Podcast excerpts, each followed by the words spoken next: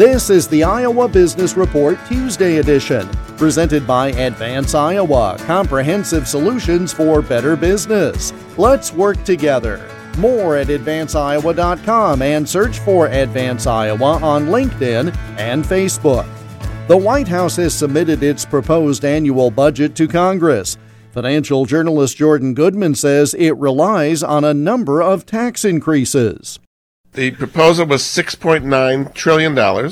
Many new spending proposals for social programs of various types, more for military. Major tax increases proposed, raising the capital gains rate, raising the corporate income tax rate, raising the top individual tax rate, and the specific part of it was in Medicare.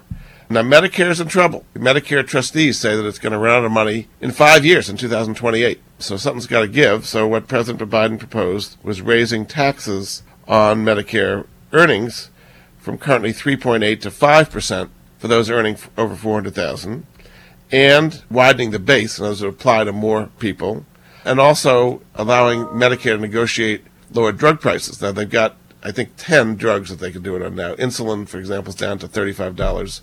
It was roundly criticized by the Republicans who control the House, so it's not going to happen. But I do agree something's got to be done on Medicare because just, it's just going to run off the rails otherwise without something being done, and nobody seems to want to actually make it happen.